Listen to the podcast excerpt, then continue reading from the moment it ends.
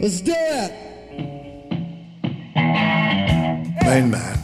Main man, Main man. Main man. main man. All the people that were working for main man were unusual. We were loud, ugly Americans, basically. Main Man. An interesting story, a very entertaining story, a very long, wonderful adventure. Hello, and welcome to episode 60 in our series exploring the history of Main Man, the management rights company which was renowned in the 70s for transforming the business of rock and roll. The philosophy of Main Man's founder, Tony DeFries, was to allow his artists full creative freedom by providing the financial support that they needed to fulfill their artistic visions. The Main Man team pioneered outrageous and often controversial promotions and marketing techniques to generate media attention for their acts that set the benchmark for the decadence and indulgences that are now part of 70s rock folklore.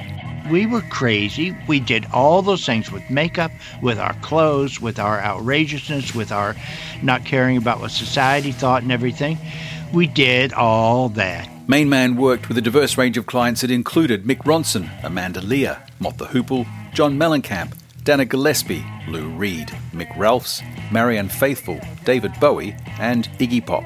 The the Troggs on heroin was what I imagined had I come here alone. In this episode, we're continuing to hear from Mike Garson, recalling when 50 years ago he auditioned for a band he'd never even heard of and became an extremely important part of one of the 70s greatest rock successes.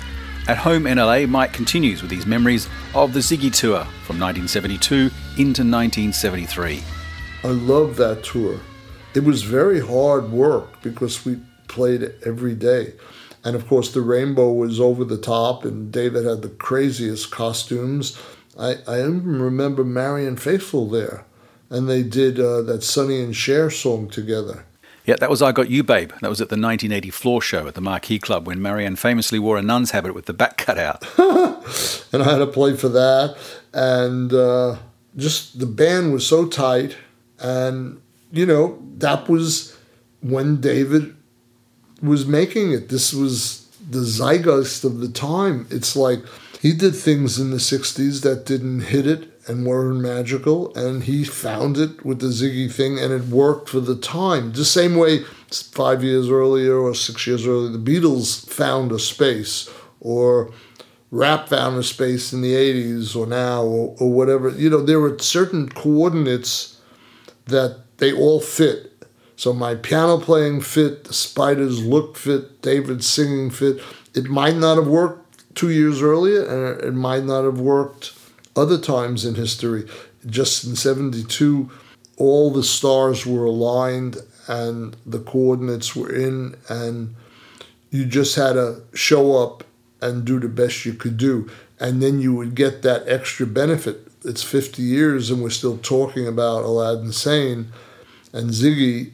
There's a lot of music I was playing a few weeks before I joined David and after I played with David. Nobody ever calls me on those. And I'm telling you, the music was great in different bands I played in, fusion bands. I played with Stanley Clarke. I played with Martha and the Vandellas. I played for Nancy Wilson, Mel Torme. It's endless. I never have an interview on any of those things. And this is about the 400th interview in 50 years on this album and this tour. You know what I mean? Of course, it's very pertinent now because it's a big year. But I mean, that is not because I played a million times better than on things before or after. I probably this morning played better. You know, it's just because I'm still practicing, so I got better. But it's not to do with your technique or the virtuosity or what even the piece is. It's it's the fact as I'm describing. The best word is zeitgeist. You know, I don't even know what it means, but I think I know what it means. But you know what I mean? Because it's unfair for me to take that credit or David to take the credit or Spiders. It, it was meant to be. It wasn't just the music that was so influential, but visually too, he broke boundaries. The number of people that began turning up to your concerts experimenting with the way they looked and dressed. Yeah, and I saw it and I even saw people coming in a few months after that with the Aladdin Sane flash going across their face and that whole look. And the funny thing is, I've worked with Marc Almond, I've worked with Boy George, and I know their stories. But there are people now. I'm teaching a girl in she's 16 or 17 in Israel. I'm giving her Zoom lessons. She talks to me. She knows more than I do about Bowie. And he's given her a license to survive. I, I'm doing a show here in LA with Evan Rachel Wood. She's a great actress and she's a very good rock singer. And we got in touch a few years ago because I was doing some Bowie alumni concerts. And she told me when she was a kid, she got the Aladdin Sane symbol uh, tattooed onto her thigh. And when she saw Labyrinth, it changed her whole life. Now I hear this every day. I heard it when I toured with Billy Corgan with the Smashing Pumpkins. I heard it when I worked and recorded the Fragile album with uh, Trent Reznor and Nine Inch Nails. I hear it from Joe Elliott. I hear it from Duran Duran. In fact, Nick and John Taylor saw me play when Mick Ronson had his tour after he lost the gig with David. I went out on tour with Mick, and Nick and, and John, that was their first concert ever. So I ended up playing on their last album because it was a total circle. You know, they've been together 40 years. So what I'm saying is David's influence, aside from all the work that I've had, because people loved my playing because of David and they wanted my contribution on the album. I have met a thousand actors, actresses, and musicians and singers that have the same story. Essentially, he said it was okay to be myself. I did something with Rob Thomas for Bowie stream, and he, you'd never think he would be connected. He told me he does Let's Dance in his set, and he sang Heroes with me and Let's Dance. A Taylor Momsen, a young girl out here from a group called The Pretty Reckless, she did Quicksand with me. Uh, it just endless. I did a solo version of Space Oddity with Billy Corgan, a solo version of Fantastic Voyage. I haven't released any of the stuff with Trent Reznor. It's just Andra Day, who did Billie Holiday. She sang under Pressure with Judith Hill, who worked with Michael Jackson and, and Prince. So each one of these people have the same story that you were just alluding to. And here he's past six years, and it's as if it's never going to go away because ultimately all people want to have and be and do is themselves. And it's hard to do this in this fucked up society and so many autocrats and all this bullshit that's going on. So someone gives you that permission, that helps more than one knows. I was playing at a little place in London called the Pizza Express a few years ago. And this girl comes up to me. She said, I was just about to commit suicide and I heard you piano playing on Aladdin Sane and I decided to live. That's heavy. It, it, certainly changed hers. It scared me to think. I just thought I was entertaining, you know. to me, you know, it was a gig, you know. I never heard that track for 15 years. I just moved on to whatever, you know. Were you aware of the socio political impact that David was making at the time, or was it just his musical influences for you? I was a little naive, uh, to be honest with you, but I could feel the openness of the, that person, David and it's probably more apropos now than it was then. If he was around now, the Me Too people and all those people would just love him, you know, to death, you know. And they do, the ones who know him, but I mean, that's who he was. And all the things that are occurring now, he was one of those original sparks to make that happen. Maybe the most powerful of all the artists that was, that stood for that. We're talking about Ziggy because it's been 50 years since the album was released, and David took his alter ego on the road and introduced him to an unsuspecting public. It's still quite amazing to a lot of people how deeply influential that music is after five decades and still very relevant. The music is probably the sanest thing that we have on the planet now, and probably always has been, and it's healing and it, it doesn't have to be new age music that heals. It, it could be david bowie for some people. It could be u2 it could be elvis presley. It could be bach. And and it's probably the only thing that people don't fight about. You know you might one like might like jazz or classical one like bowie and might someone might like uh, you know another artist. But essentially everyone loves music. You walk through the city or New York or whatever, and everyone has their AirPods on and they're listening. And it's sort of a savior in, in especially in the times that are going on now, you know. So he was absolutely part of it and just what music stands for, especially if the intention is to bring some joy and originality. Uh, there's no better gift that we actually have on the planet, as far as I'm concerned. So, moving on to the end of the Ziggy tour in July of 1973, what's your feeling about that period? Was that just that David was moving on quickly because he lost interest? His short attention span has sometimes been mentioned by people. I don't think he has a short attention span. I don't think that's true.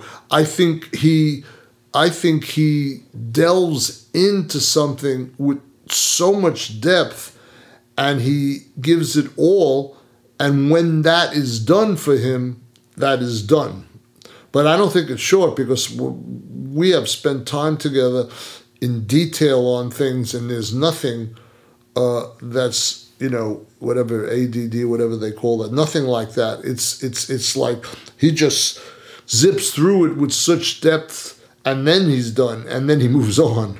And I could relate to that because you know my life I go from a jazz gig to a classical composition to a movie to a TV to a piano student to a master class and I love that and uh, that's again something we had in common and again it looks like I have a short attention span, but it, again, it's not. It's you're trying to prevent yourself from getting bored. It's that simple. And it's amazing. His influence just keeps growing. I think it'll outlive every artist because he had the widest um, net of every artist that I've ever met. And I was talking to somebody, and this person really said something that resonated with me and I had never thought of. Because I would say 20, 30 years ago, people were interviewing me, I'd say, in 150 years, you're going to know David, but you not might not know the Rolling Stones. You might know Dylan, you'll know the Beatles. 300 years, you're going to know David, and you might not know some other bands. And this guy says to me, in 5,000 years, people are going to be talking about this guy.